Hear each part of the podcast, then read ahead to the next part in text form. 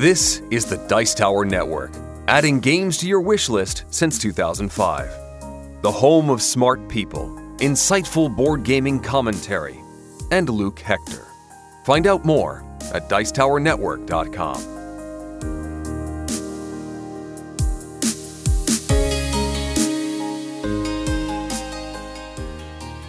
Top 100 is now over, so it's back to normal with episode 47.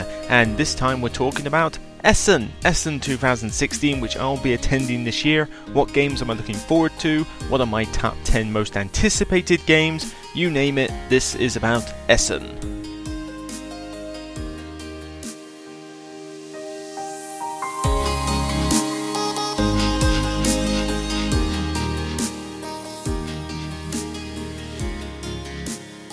Hello, everyone. Welcome back to the Broken Meeple, and it's episode.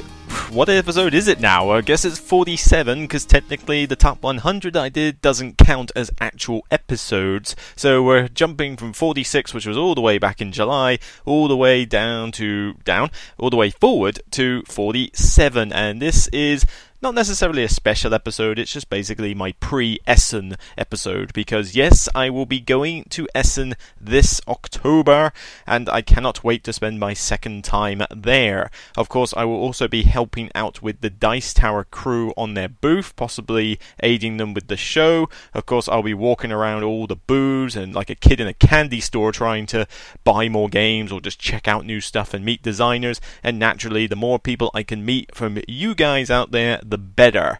Uh, we'll be staying at the Motel 1 Essen, so hopefully some of you guys on Twitter or Facebook are out there staying in the same motel, in which case I look forward to meeting you as soon as possible. Now, if you're playing the new classic drinking game with the Broken Meeple, then you might want to take a bevy now of whatever tipple you have, because yes, I gotta mention the house again.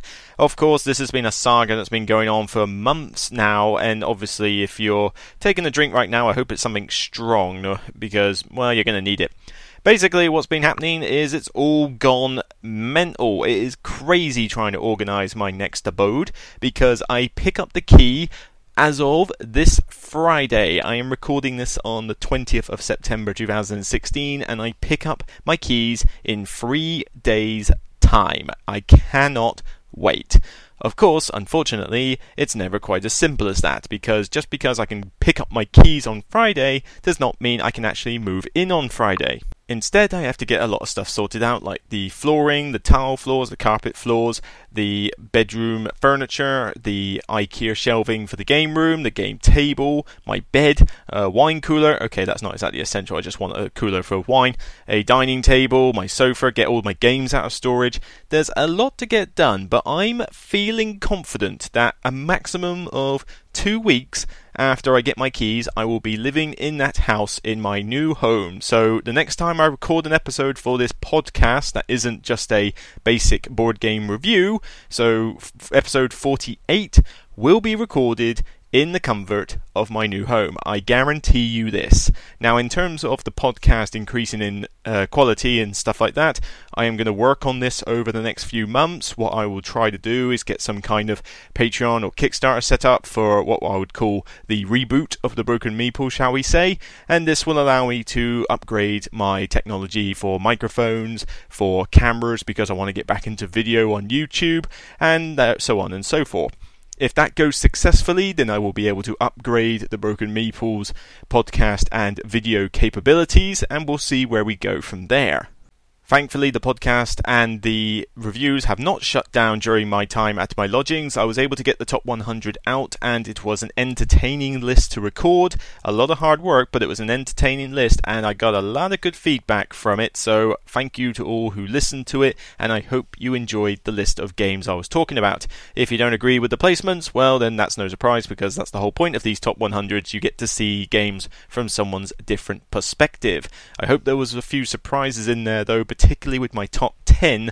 But as you can see, the reviews have still been coming out roughly around the two a week mark, mainly because I've still had some review copies coming in, and my landlord and landlady have certainly been intrigued as to why the postman keeps calling on a regular basis. But I'm starting to run out of storage space here already with the review copies I've had. I've just had another batch through recently. Now I've got to get Codename Pictures to the table. I've got to get Dead Man Tell No Tales. I've got to get uh, Yinsh. I've got what else have I got? Let me peer around my shoulder and have a look see. I've got Legendary Civil War, the Smash Up expansion, Pandemic Reign of Cthulhu, the networks. Oh, you name it, I've got to get it reviewed. There's quite a lot of titles coming soon.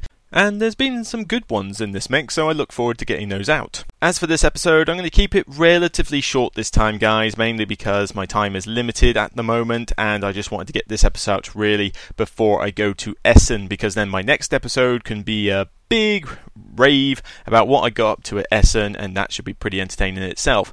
So, all I'm going to really do with this episode is go over a couple of first impression of games I've played recently for the usual gimmick, and then I'm going to talk about some games that I'm expecting to enjoy from Essen this year, and then I'll go over my plans as to what I'm actually doing at Essen. So, hopefully, you'll be able to meet up with me because I have specific times when I'll be helping out the Dice Tower, so you might be able to coincide with obviously meeting Tom Vasel and Zee and Eric and Jason and Sam, who I'm sure is your main reason for going to the booth, but you might also catch me and a few other celebrity well, celebrities, that's the wrong word, a few other personalities across the review genre. So first up, let's get on with a couple of first impressions just as a little bit of an icebreaker.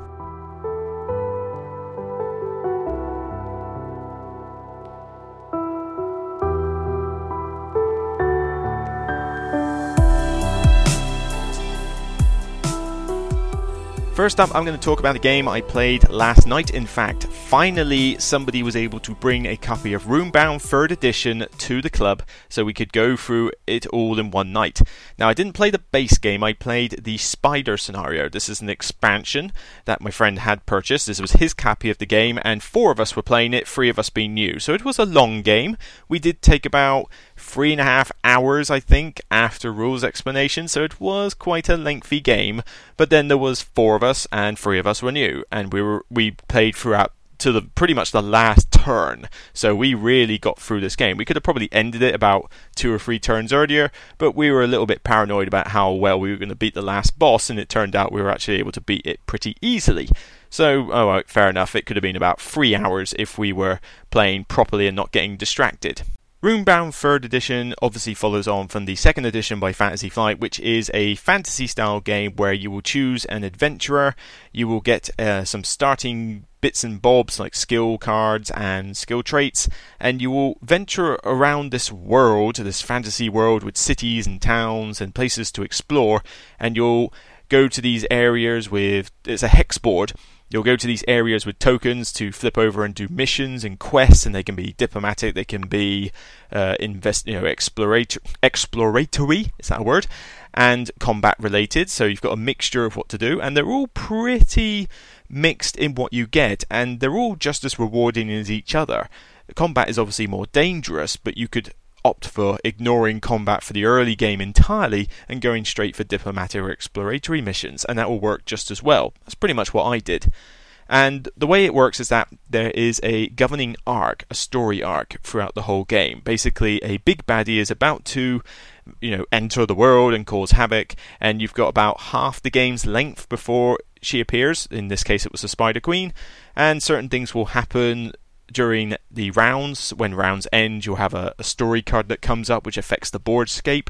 And when the boss appears, she'll start doing things, and then you have a time limit in terms of rounds to finish her off, to kill her in one round of you know pure combat. Otherwise, the game wins and everybody loses. Now, I had played Runebound 2nd Edition and I enjoyed it, but I found it to be quite clunky. Even with three players, it took longer than it really needed to for free players, and there was a lot of fiddly rules. Some of the dice movement was a little bit weird, but third edition has done a very good job of streamlining most of it. The movement is dirt simple, the board still looks gorgeous in terms of the artwork, the combat is quite nifty with all the flicking of tokens that do different things, and you can flip opponents' tokens and you can recast your own and do all sorts of weird little shenanigans with them. And of course, you can decide where you want to go, where you want to shop for items, what you want to do. It's your story arc. And it just seems to flow a lot more smoothly, this game. Now, it still takes ages. I mean, you're looking at a good two and a half hours plus, unless you really, really know what you're doing. But as a game in general, it is still really good fun. And even though it's somewhat lucky in places. I mean, in terms of what items you can get and what monsters you end up facing and how the tokens flip. Yes, there is a good amount of luck, but you still feel like you had more choices in what you did. It's not quite as bad as, say, Talisman, where literally it's just roll and move and you see what happens. You know, you barely have any choices at all, even with the expansion boards. We were all able to take different paths in terms of how we developed our characters and what missions we did. It felt like a decent story arc from beginning to end, and I really enjoyed it. Now, granted, it's not one that's going to hit the table that often, mainly because of its length, and now we only have three scenarios to play. You've got the Necromancer and Dragon from the base game, and the Spider Queen from this one, so there's only going to be so much replayability in that sense, as long as they keep pumping out more expansion packs, which thankfully, at least this one will continue because it doesn't have a Games Workshop license. Ooh, you know, big uh, controversial point there. Now, the only problem I do have with this is the fact that the Spider Queen just seems really easy to beat. Now, I don't know whether that's a good or a bad thing, really, because I remember the dragon in the base game being ridiculously hard to kill. It healed during combat, it did loads of damage, and it tanked a ton of health as well. It was a nightmare to beat. This Spider Queen died in the first from the first person to go and attack it relatively easily. Now I don't know whether that was done to make the game a little bit simpler, maybe make the scenario a bit more of a introductory type game, but it just felt a little bit anticlimactic to have a boss that was relatively easy to defeat. Now it wasn't a massive downer because in the end the whole game was entertaining from start to end, but it was just kind of weird that the boss was quite easy to beat. Maybe it was just because we tooled up really nicely and waited until the final turn to go and beat her up. Had we gone maybe a few turns earlier, maybe it would have gone differently. I don't know, but it just seemed a little bit easy. But otherwise, it was still a very fun game. If you like fantasy style games that are fairly epic, not too overly strategic in a sense because you have got a bit of a luck factor. But if you just want a good fantasy story to play out from start to finish with friends and you can roleplay your character to your heart's content, then give Runebound 3rd Edition a try. Just make certain you got a bit of time on your hands.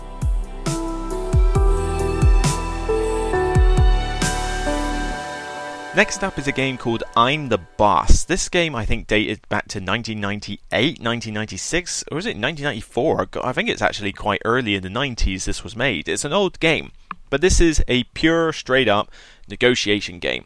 You are trying to have the most money by the end of the game, which is pretty typical of most games that involve money, but what you are trying to do is you are negotiating with other players in order to make deals. You roll dice and this counter moves around the board, and each space is a different deal. They require a certain amount of investors and certain actual people must be present, and whoever is part of the deal that is successfully negotiated gets a share of the dividends, which is basically monetary shares. But there's only so many shares to divvy out, and you can't rely on past or future deals. Each player also has a hand of cards, which either represent investors that they can use to get in on other deals, but they also represent screwage cards, where you can steal other people's investors and send people away on flight trips across the world to effectively negate them from the deal, and just generally make someone's life very miserable. This is a very cutthroat game. I mean, you cannot play this as a nice person. You are constantly backstabbing, you are constantly making shady deals, you want to cut people in and out of deals at the last minute, especially if you play the actual I'm the boss card and take control of deals. Trust me, you will screw other players in this and it will get quite loud and it will get quite frantic. But it will be insanely entertaining. This was a great fun especially when we had six players going nuts over this game. Now, granted, I think I'd only want to play it with a maximum of four in the future, because I think with five and six it's a bit too chaotic with the screwage cards. But oh my god, this one was just a great, simple negotiation game, and it was made in the 90s. This is basically, you know, you had Cosmic Encounter in the 70s, and then up comes this one in the 90s, and now these days you've got all sorts of different negotiation games. But I really like negotiation games. I just like that interaction between all the players, and this one just sang to me. Whether I'll end up with a copy myself, I don't know, because it is, like I say, a very hectic screwage game, and I don't know if a lot of people I know would be into that. But if somebody brings this one out to the table, I'm going to be very intrigued to go and play it some more, just maybe with a couple of less players. But I really enjoyed it, getting into those negotiations, backstabbing and everything. I'm the boss.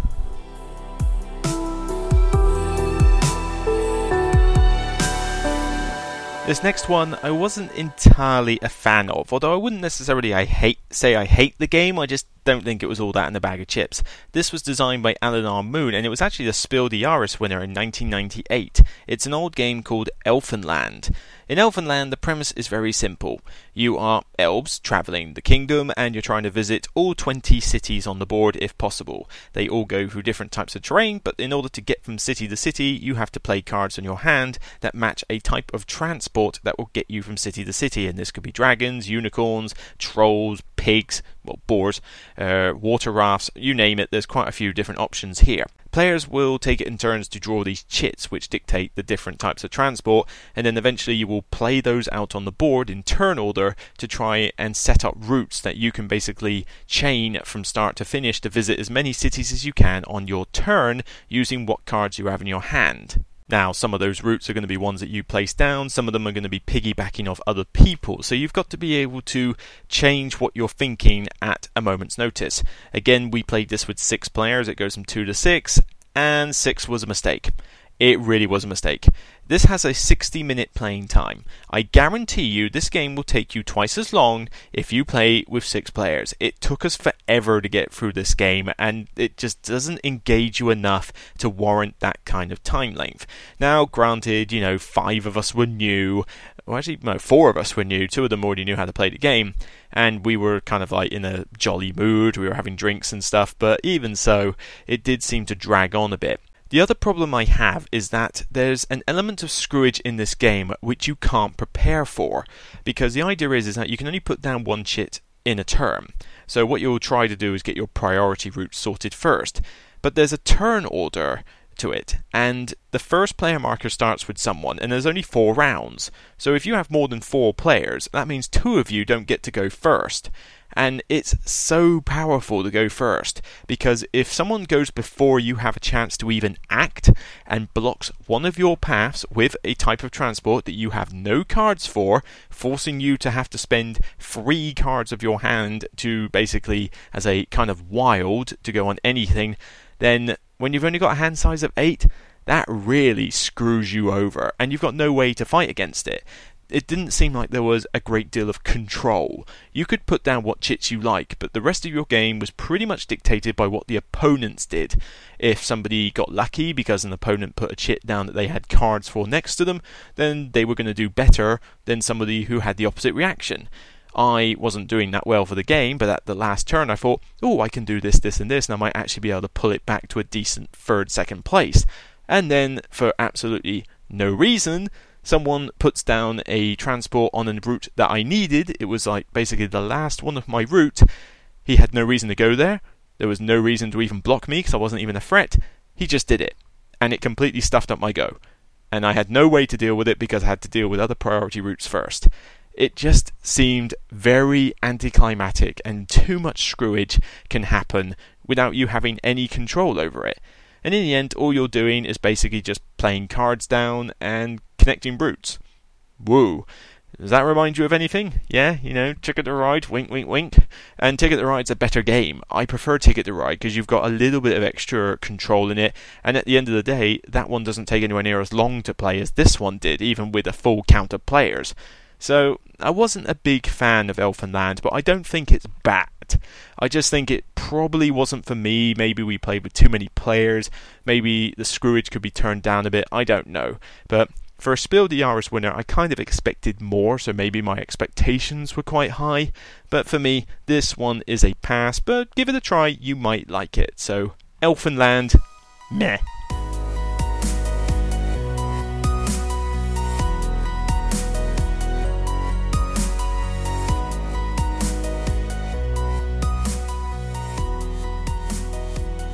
Okay, now that we got that out of the way, let's start talking Essen. Now, for starters, I will be staying at the Motel 1 Essen. I believe this is a short distance away from the convention, and I feel that there's quite a lot of you folks on Twitter that will also be staying there. I've got my own room, there's nobody else coming with me, this is purely me on a solo trip, but I'll look forward to meeting some of you there at the hotel for some evening games if you are around, because last year, unfortunately, it kind of went a little bit south for the whole let's play games in the evening thing because we were in a small group and people wanted to do different things. So this time I'm hoping that once the convention is over, I can look forward to going back to the motel and joining in lots of games. Or failing that, meeting some of you folks and grabbing a meal out. You know, German does Germany does some good food, so it'll be nice to get out and grab a bite every now and again.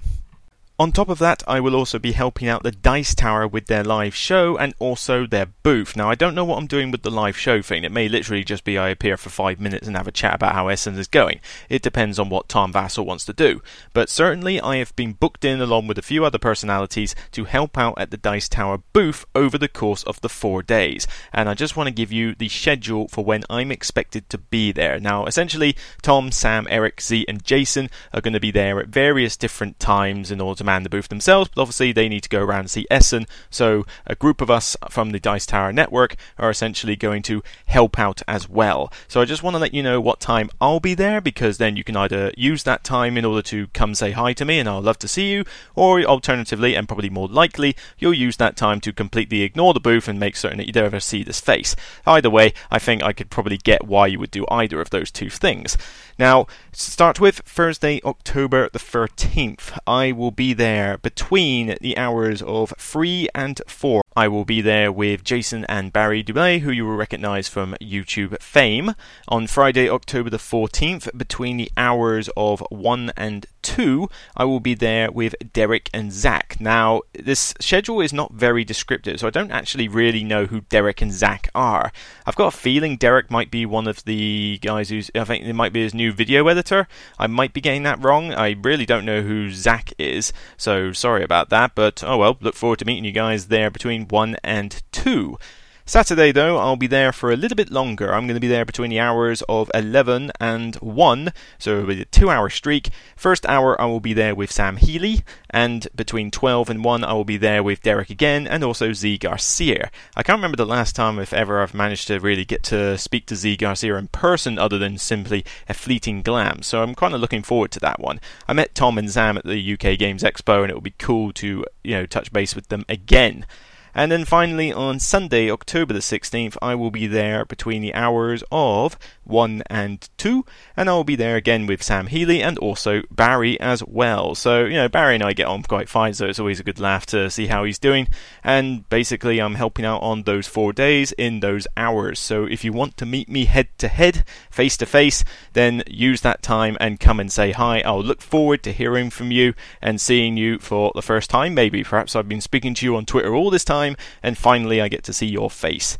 I apologise if I'm not great with names, I really am pretty sucky with names, I have to admit. I mostly remember people by their personality, by their, you know, avatar, or something like that. You know, forgive me, I'm useless on that front. So come by the booth, Dice Tower booth, if you want to see me and other great personalities from the Dice Tower network. They are at booth 6B125. So basically, I believe that means that's booth 125 in hall 6. So come along and I'll see you then. But for now, let's get on and talk about some more games.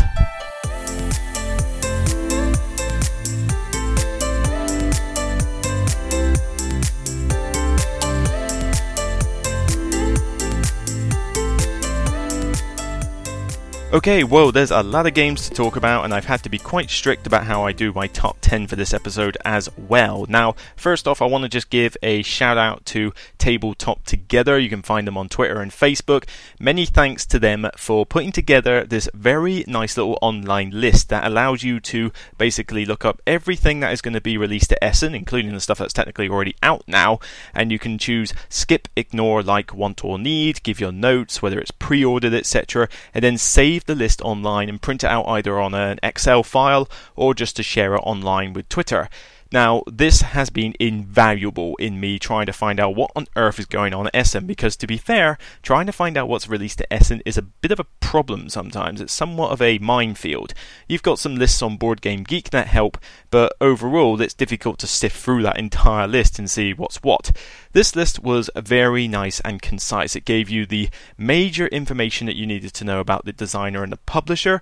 It gave you the front picture of the box so that you could at least see what the game looked like and then it had links to Board Game Geek and the Essen Spiel preview link on Board Game Geek and other information as well. It even told you the price in euros, which is a very useful thing to know if you're on a budget. So, hats off to you guys at Tabletop Together. Thank you for helping me prepare this list. Now, I'll do the top 10 later because one strict rule that I've had to make with the top 10 is no expansions. Whenever I've been to any convention, there is usually a job load of expansions, and if I was to make the top 10 list and include expansions, you'd probably find that most of the top 10 would actually just be expansions. And it's a little bit misleading to really talk about those. I did last year, this time I wanted to just pick 10 new games, brand new games. And by brand new, I mean either completely brand new or substantially redone. So, for example, Robinson Crusoe, the new reprint, I'm really looking forward to grabbing that or at least seeing what it's like, maybe the upgrade pack. But to be fair, most of what's changed in that Robinson Crusoe thing is maybe a couple of little minor things, the artwork, which doesn't really change how the game plays, an extra scenario, yeah, added variety, but mainly I just want that new rulebook because trying to learn this game after you've not played it for a while is an absolute nightmare. So, yes, that's going to be an improvement on the game, but I don't think it's enough to qualify it for a top 10 list because it's more of an upgrade than it is a completely new game. However, there is one game on that list you might cry foul on under the same pretense, so we'll see what you say on that. So, first of all, I'm going to just talk about various games and expansions that didn't make the top 10 that I just want to talk about the fact that I'm quite excited for them. First up, Bang, the dice game gets an expansion for Old Saloon. I might actually be getting a copy of this before I go to Essen, which is another reason why I wasn't going to include it on the top 10. But man, I am looking forward to this expansion like you wouldn't believe. Sam Healey's review convinced me that this will improve the game to no end, and I already love this game. It's in my top 100 and it's a big, surefire hit whenever I bring it out. So to have expansion modules, including that Ghost Renegade that sounds really cool, cannot wait to grab myself a copy of this. On top of that, Celestia is getting an expansion as well. This was released at Essen last year by the company Blam, whatever kind of name that is, I'm not sure. But Celestia is my favourite push your luck game, again in my top 100, and has gone over really well. It's getting a small expansion called A Little Help, which is apparently meant to give the captain a few more bluffing powers. It's only priced at 8 euros. I'm not expecting this to be a huge change to the game, but any improvement to Celestia is welcome in my book. Similarly, more expansions, you're going to see a lot of those off the top 10, obviously. Hyperborea is getting an expansion called Light and Shadow, which enables players to take control of relics, both from the light side and the dark side, and perform special powers and abilities throughout the game. Again, I don't expect this to be a huge expansion, but then the price showing on the list is 25 euros, and that's not cheap for an expansion, so maybe there's a little bit more in this. Maybe they're including more starting player powers, maybe they're including more text that you can upgrade. I don't know. But it seems like this could be quite a substantial expansion to a game which sadly has been sitting on my shelf for a little bit too long and really needs to get back onto the table.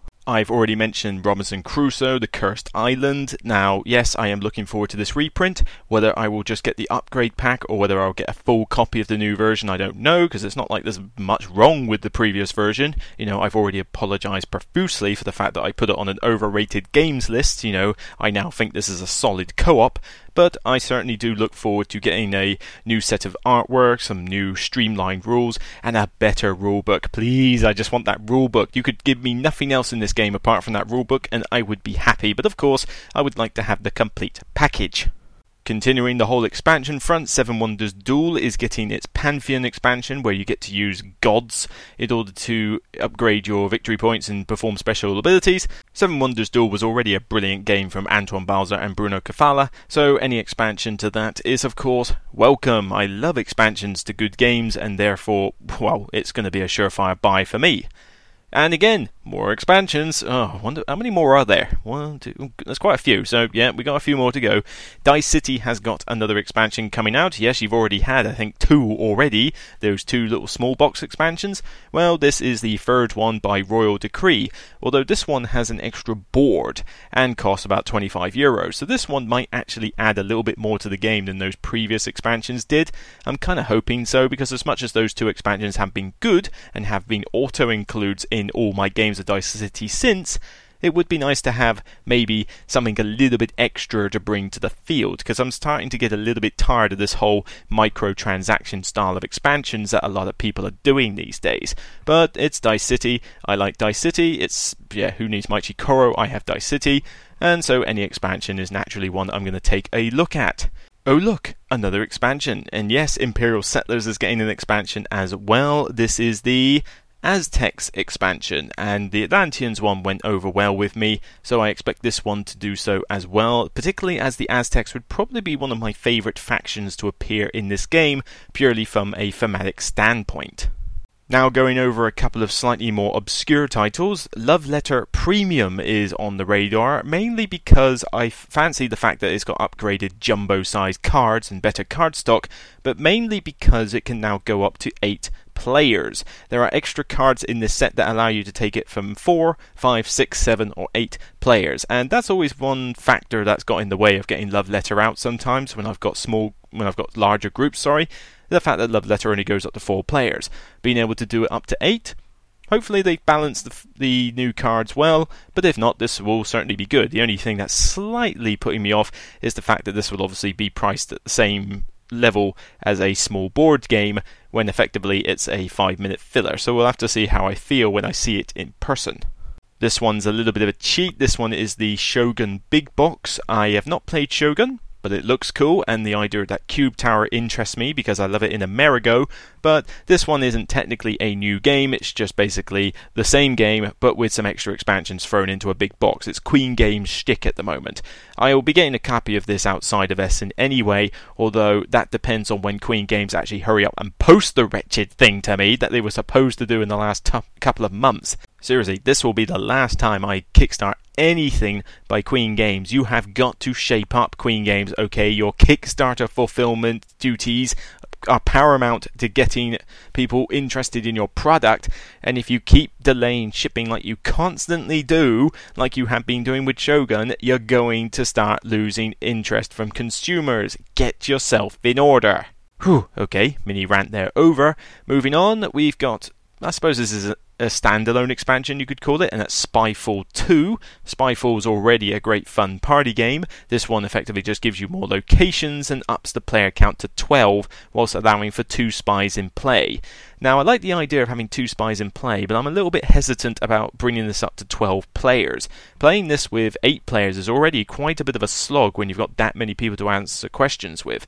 12 that just seems like it's going a little bit over the top, but we'll see how it goes. If it's cheap enough, I'll probably grab it anyway. Maybe if they at least put a reference card in the box so that you can actually get people not to stare at a plastic sheet all the time, that would be nice. But we'll see. This is a fairly low one on my anticipation list because let's face it, even if I didn't get it, I've got the original Spyfall. What more do I need? A rather big game that just missed the top 10. It would have probably been my 11, 12, or 13, and that was A Feast for Odin by Uwe Rosenberg. Now, I love Uwe Rosenberg games, so you'd probably think, well, how come this didn't meet your top 10? Well, it looks like fun. However, I'm a little bit concerned about how well I would be able to teach this game.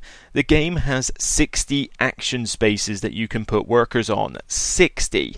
I have a feeling that I would just not be able to teach this game to new people. Considering that new people join my games on a regular basis, teaching this would be a complete mission for me.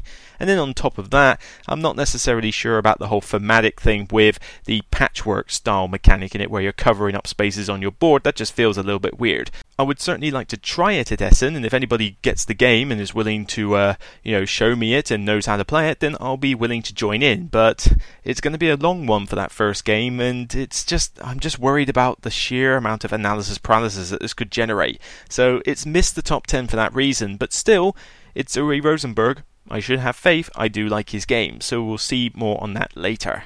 Another one which some people probably haven't heard much about is called Argo, and that's by Bruno Faidutti and Serge Laget. It looks to me like an alternate version of Escape from the Aliens in Outer Space.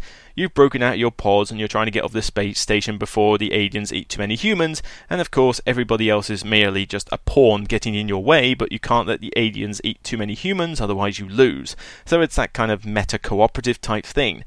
I'm hard to say what this is going to be like. I haven't really heard much about it. The theme alone has got me interested in it, though. Bruno Faidutti does make some rather amusing games. Whether this will be a replacement or even anywhere in the same ballpark as Escape from the Aliens in Outer Space, we'll have to see. But certainly, I'll be willing to check this one out at Flatlined Games booth.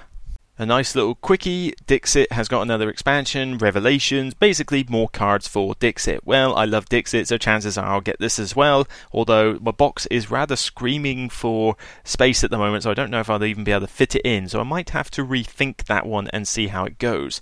TetherSpark and Bezier Games are bringing out Colony, which looks like a very interesting building game where you're using dice's resources, with each side number representing a different resource. Some are stable, some can be stored, others must be used, and you've got all these different buildings.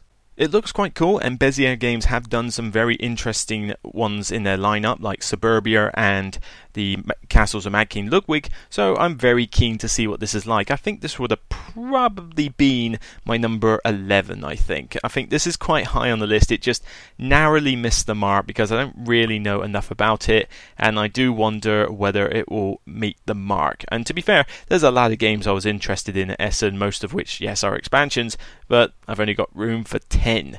But we're not going to get to that just yet because there's still more to talk about. So moving on, there's also Martians, A Story of Civilization. This is a big, lengthy Euro game about starting a colony on Mars.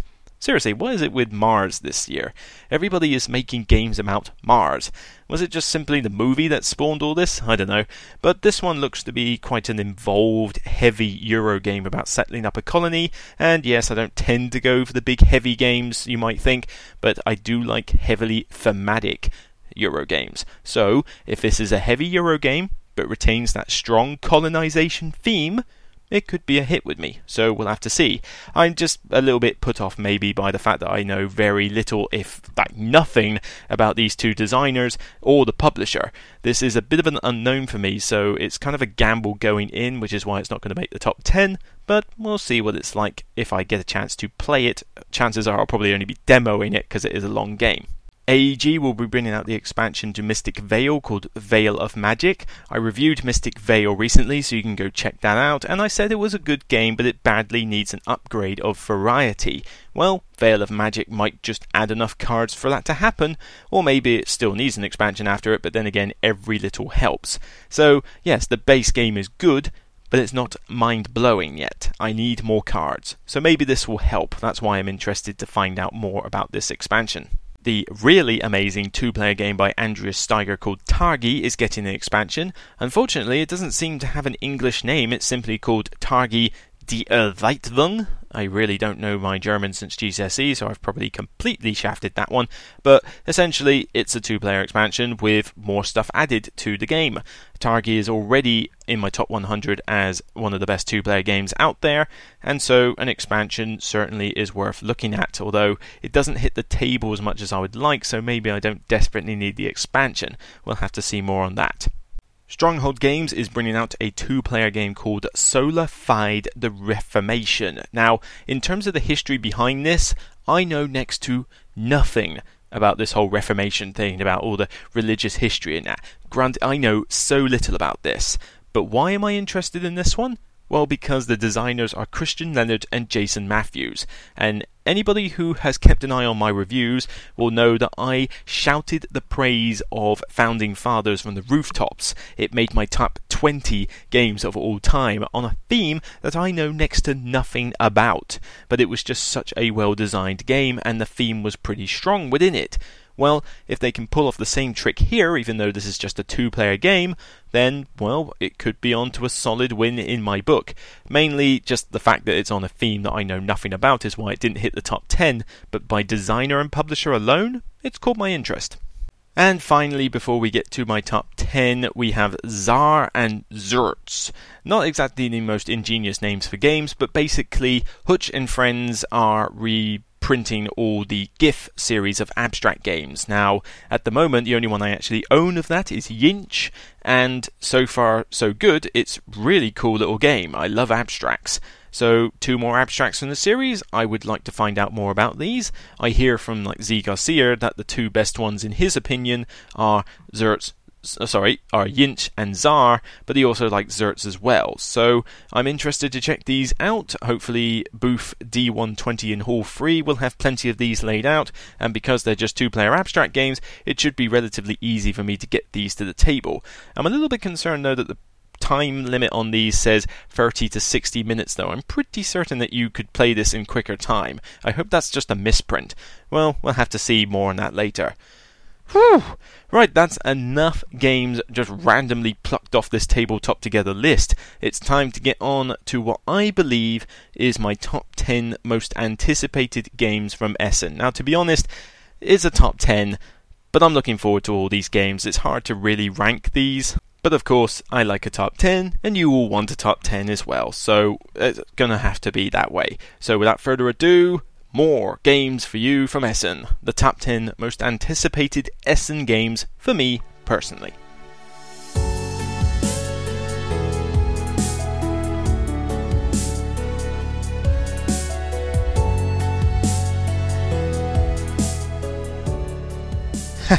As I'm recording this, I've just had a little Google update from the Essen schedule that I commented on for when I'm at the Dice Tower booth. I said that I would be there with Barry, and I, you know, he'd be there for most of the day as long as I didn't scare him off. Well, apparently I don't scare him unless I start singing Pompey songs. To be quite frank, I don't know any Pompey songs, so I think you're pretty safe there, Matt. Does anybody else want to teach me any Pompey songs before I go? I've really not heard of any, so it'd be interesting to see if I can really scare him off with that. Oh well, as I digress.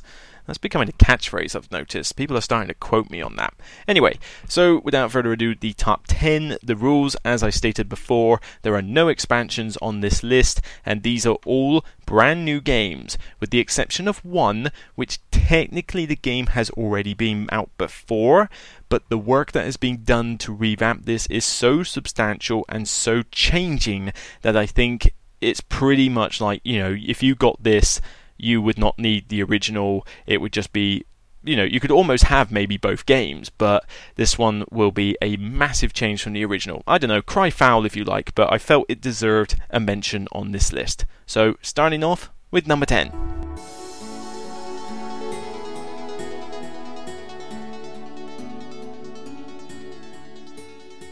Number 10 is a game that I kickstarted a short while ago and also interviewed the designer for, Henry Jasper, and this is Perfect Crime. I picked this out at the UK Games Expo and tried out the prototype. I gave my opinions on some of the rules that needed changing and offered my suggestions. Now, granted, that was just a prototype, it was a really early alpha stage of a game, and there was a lot more that's been done to it since then. The illustrations look pretty cool, but mainly I'm looking forward to this one because of theme alone. This is an asymmetrical tower defense bank robbery game with hidden information, tension, and asymmetrical gameplay. Whether you're playing the bank, you've got to defend your bank with all this different type of security, and if you're the robber, you have to assemble your crew of specialists and equip them with all the tools and weapons they need. You can play this as fully co-op, you can play this as semi-co-op, or you can just be competitive. It's got a lot of potential, and I hope, I hope, I hope that it manages to meet my expectations. This is a big, big gamble because to pull this off is going to take a lot of work because this sounds like a very difficult thing theme to pull off. And well, best luck to you, Henry Jasper. I look forward to seeing this at Essen.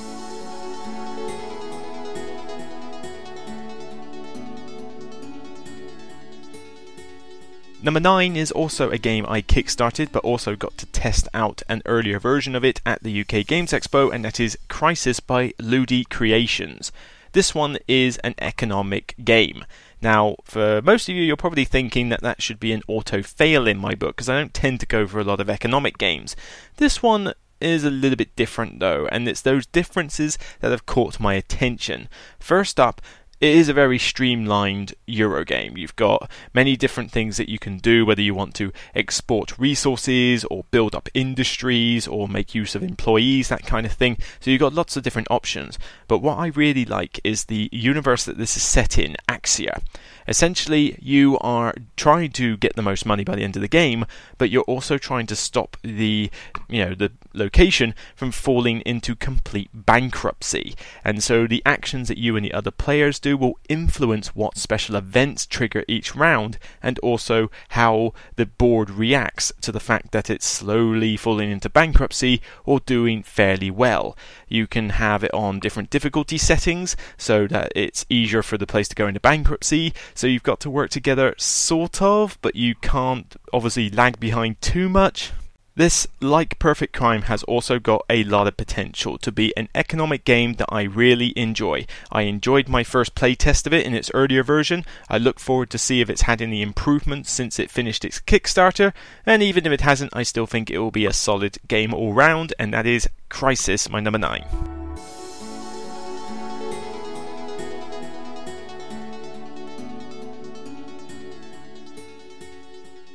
Number 8 is a really quick little bluffing game, and most of you probably haven't even heard of this. This is called HMS Dolores by Bruno Faidutti and Eric Lang. I suppose you've probably heard of it just because it's made by two famous designers, but this is a very quick 15 minute bluffing game. It's essentially the prisoner's dilemma put into a card game.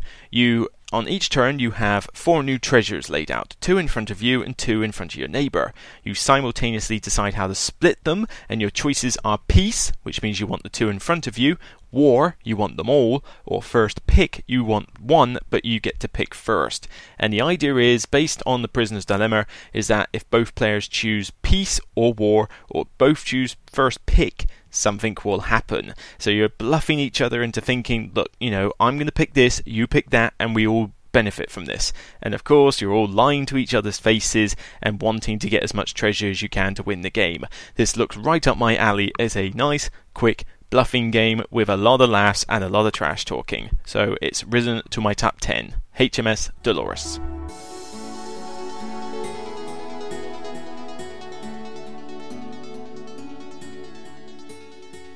Number 7 is an odd one for me, and it's going to be one that I'm getting a review copy of from Eagle Gryphon Games, and that is called the Daedalus Sentence. I don't know if that's how you pronounce the Daedalus. Daedalus?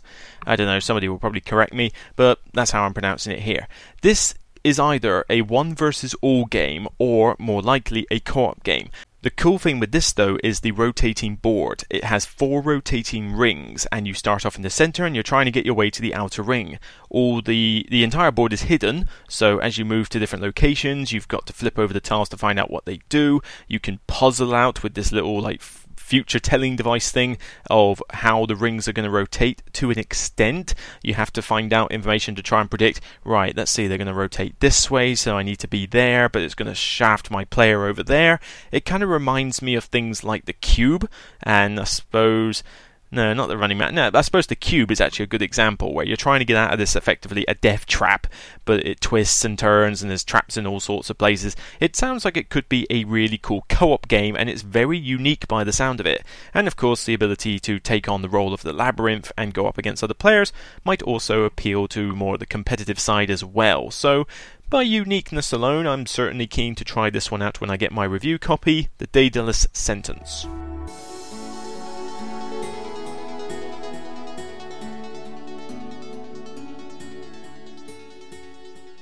My number six is the game that Tom Vasel has been lording over ever since he got to play it and review it, and that is Cry Havoc. It's a card driven asymmetric area control war game set in a science fiction world. You control one of four asymmetric unique factions, and they all have different abilities and different units and different cards. You basically opt for control over this board and have to fight each other for majority. And the way that it works is that the cards have all got multiple uses, they're all unique to each faction, the artwork is stunning, the miniatures are really good. This looks to be a very surefire hit for Portal Games, and I can't wait to sink my teeth into it and find out whether Tom is talking sense or talking complete rubbish in this instance. So, Cry Havoc, my number six.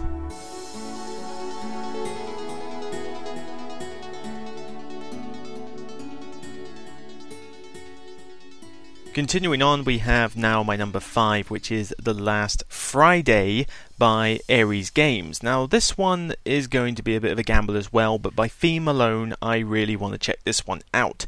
It is essentially a hidden movement hunting and deduction board game inspired by the typical slasher terror horror movies like Halloween and Friday the 13th and Nightmare on Elm Street, that kind of thing.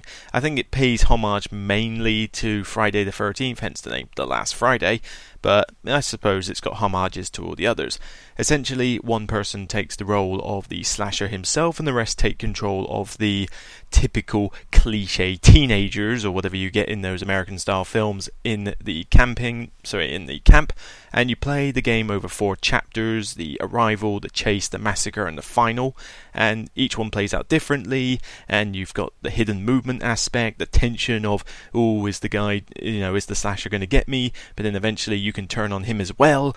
It sounds really cool, and if it oh, if it can just hold that Halloween style theme, I think I'm gonna really, really love this one. This could be something that rises above the likes of Letters from Whitechapel and possibly even Fury of Dracula if it plays its theme right. So, Last Friday is a big hope for me, number five.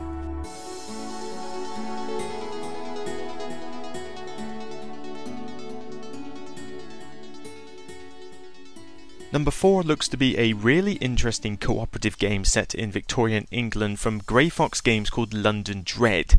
I didn't know very much about this until I saw the Dice Tower review of it, but it's got my intrigue, let's put it that way. It's basically a cooperative game where you play over a very very in depth story, played over the course of two chapters usually, except for I think the introduction game, and players take part in a timed planning phase where obstacles and plots are uncovered, and then an untimed story phase where players resolve the effects of their planning. It's got that kind of timed and untimed bit that the XCOM board game has, but the idea is is that what you do in that planning phase is quintessential to how the rest of the game will play. It sounds like it's got some interesting scenarios to play. The artwork looks gorgeous, the components look great.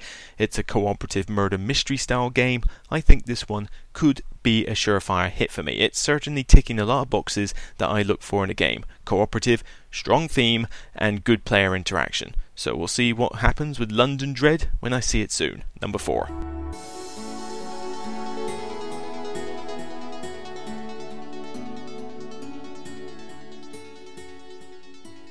My number three is another one I backed on Kickstarter recently, actually, called Fields of Green by Artipia Games. This one could essentially be called Among the Stars, the Farming Edition. It's done by the same designer, it's done by the same publisher. It's even got the same style of drafting, but I can already tell that the spatial awareness in this game has been jumped up to a different notch, and you've obviously got the harvest seasons as per a typical farm where you've got to water your fields, feed your livestock, pay maintenance costs.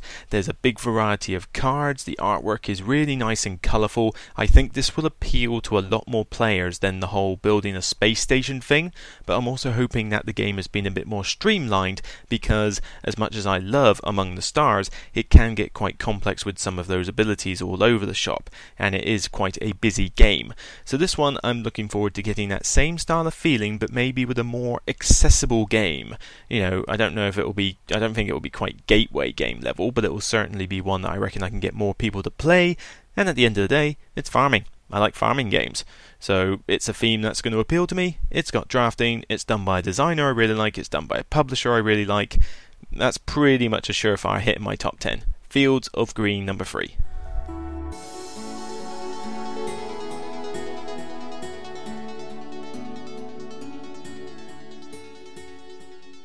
Number two is the cheat one for me, and this is the one that I said you might call foul on because technically this game has already been released before, but the amount that this game has changed in the deluxe version of it means that I reckon that this is worthy of a place in this top 10 because it's just changed so much. The game is by Vital Lacerda, who has done some of my favourite heavy Euros of all time, and that is Vinhos Deluxe Edition. Now, yes, I know the original game has already been out. However, this has got completely new art, new components, new improved rules, a new simplified version of the game, a new double sided board, uh, more stuff, more streamlining, more mechanisms, more action tiles, more multipliers, more everything. This has been expanded to such an extent that I don't think you'll be able to recognize it from the previous Vinhos. So, yes, I will agree. If you want to call foul and take it off the list, then just slide everything up and put Colony as my number 10. But if you will allow it, number 2 is Vinhos Deluxe Edition.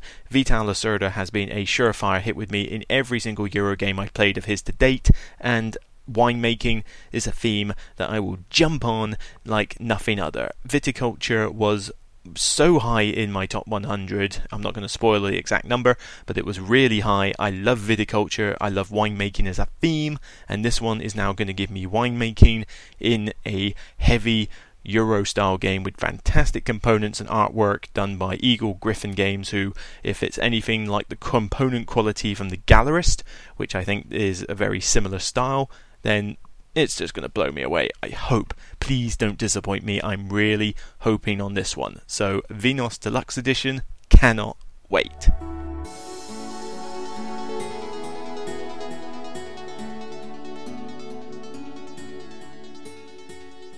Right, no honourable mentions, just getting straight on to the number one, and that is Terraforming Mars by Stronghold Games. This one sounds like a Euro that was designed with me in mind.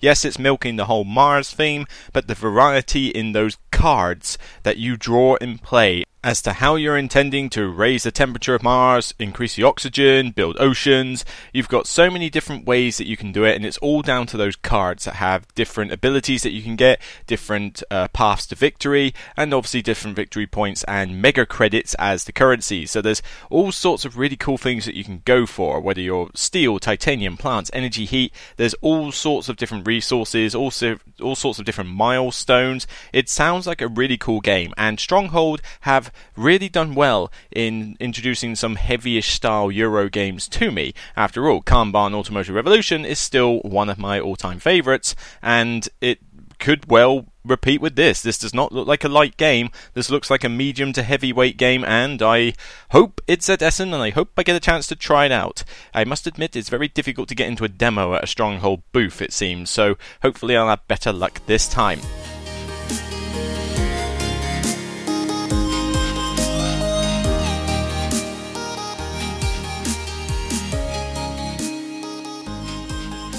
So that was a lot of games talked about, loads of games that I'm interested to see but aren't on my top 10, and then of course my top 10 which were ones that I'm really looking forward to. Sorry if the voice is a little bit on and off in places. Again, I've been doing this at my lodgings accommodation, and so things have been somewhat, you know, oh, gotta be a little bit quieter, can't go shouting out. It's one of those things, really. Next time I broadcast a full episode of this podcast, it will be from my new accommodation, and I won't have that limitation anymore. Yes, things are moving along nicely. But for now, I'm going to get on with all the stuff I got to do with the house and prepare for Essen. Essen is now, as I finish this recording, only 10 days away when I start to fly over there on the Wednesday evening.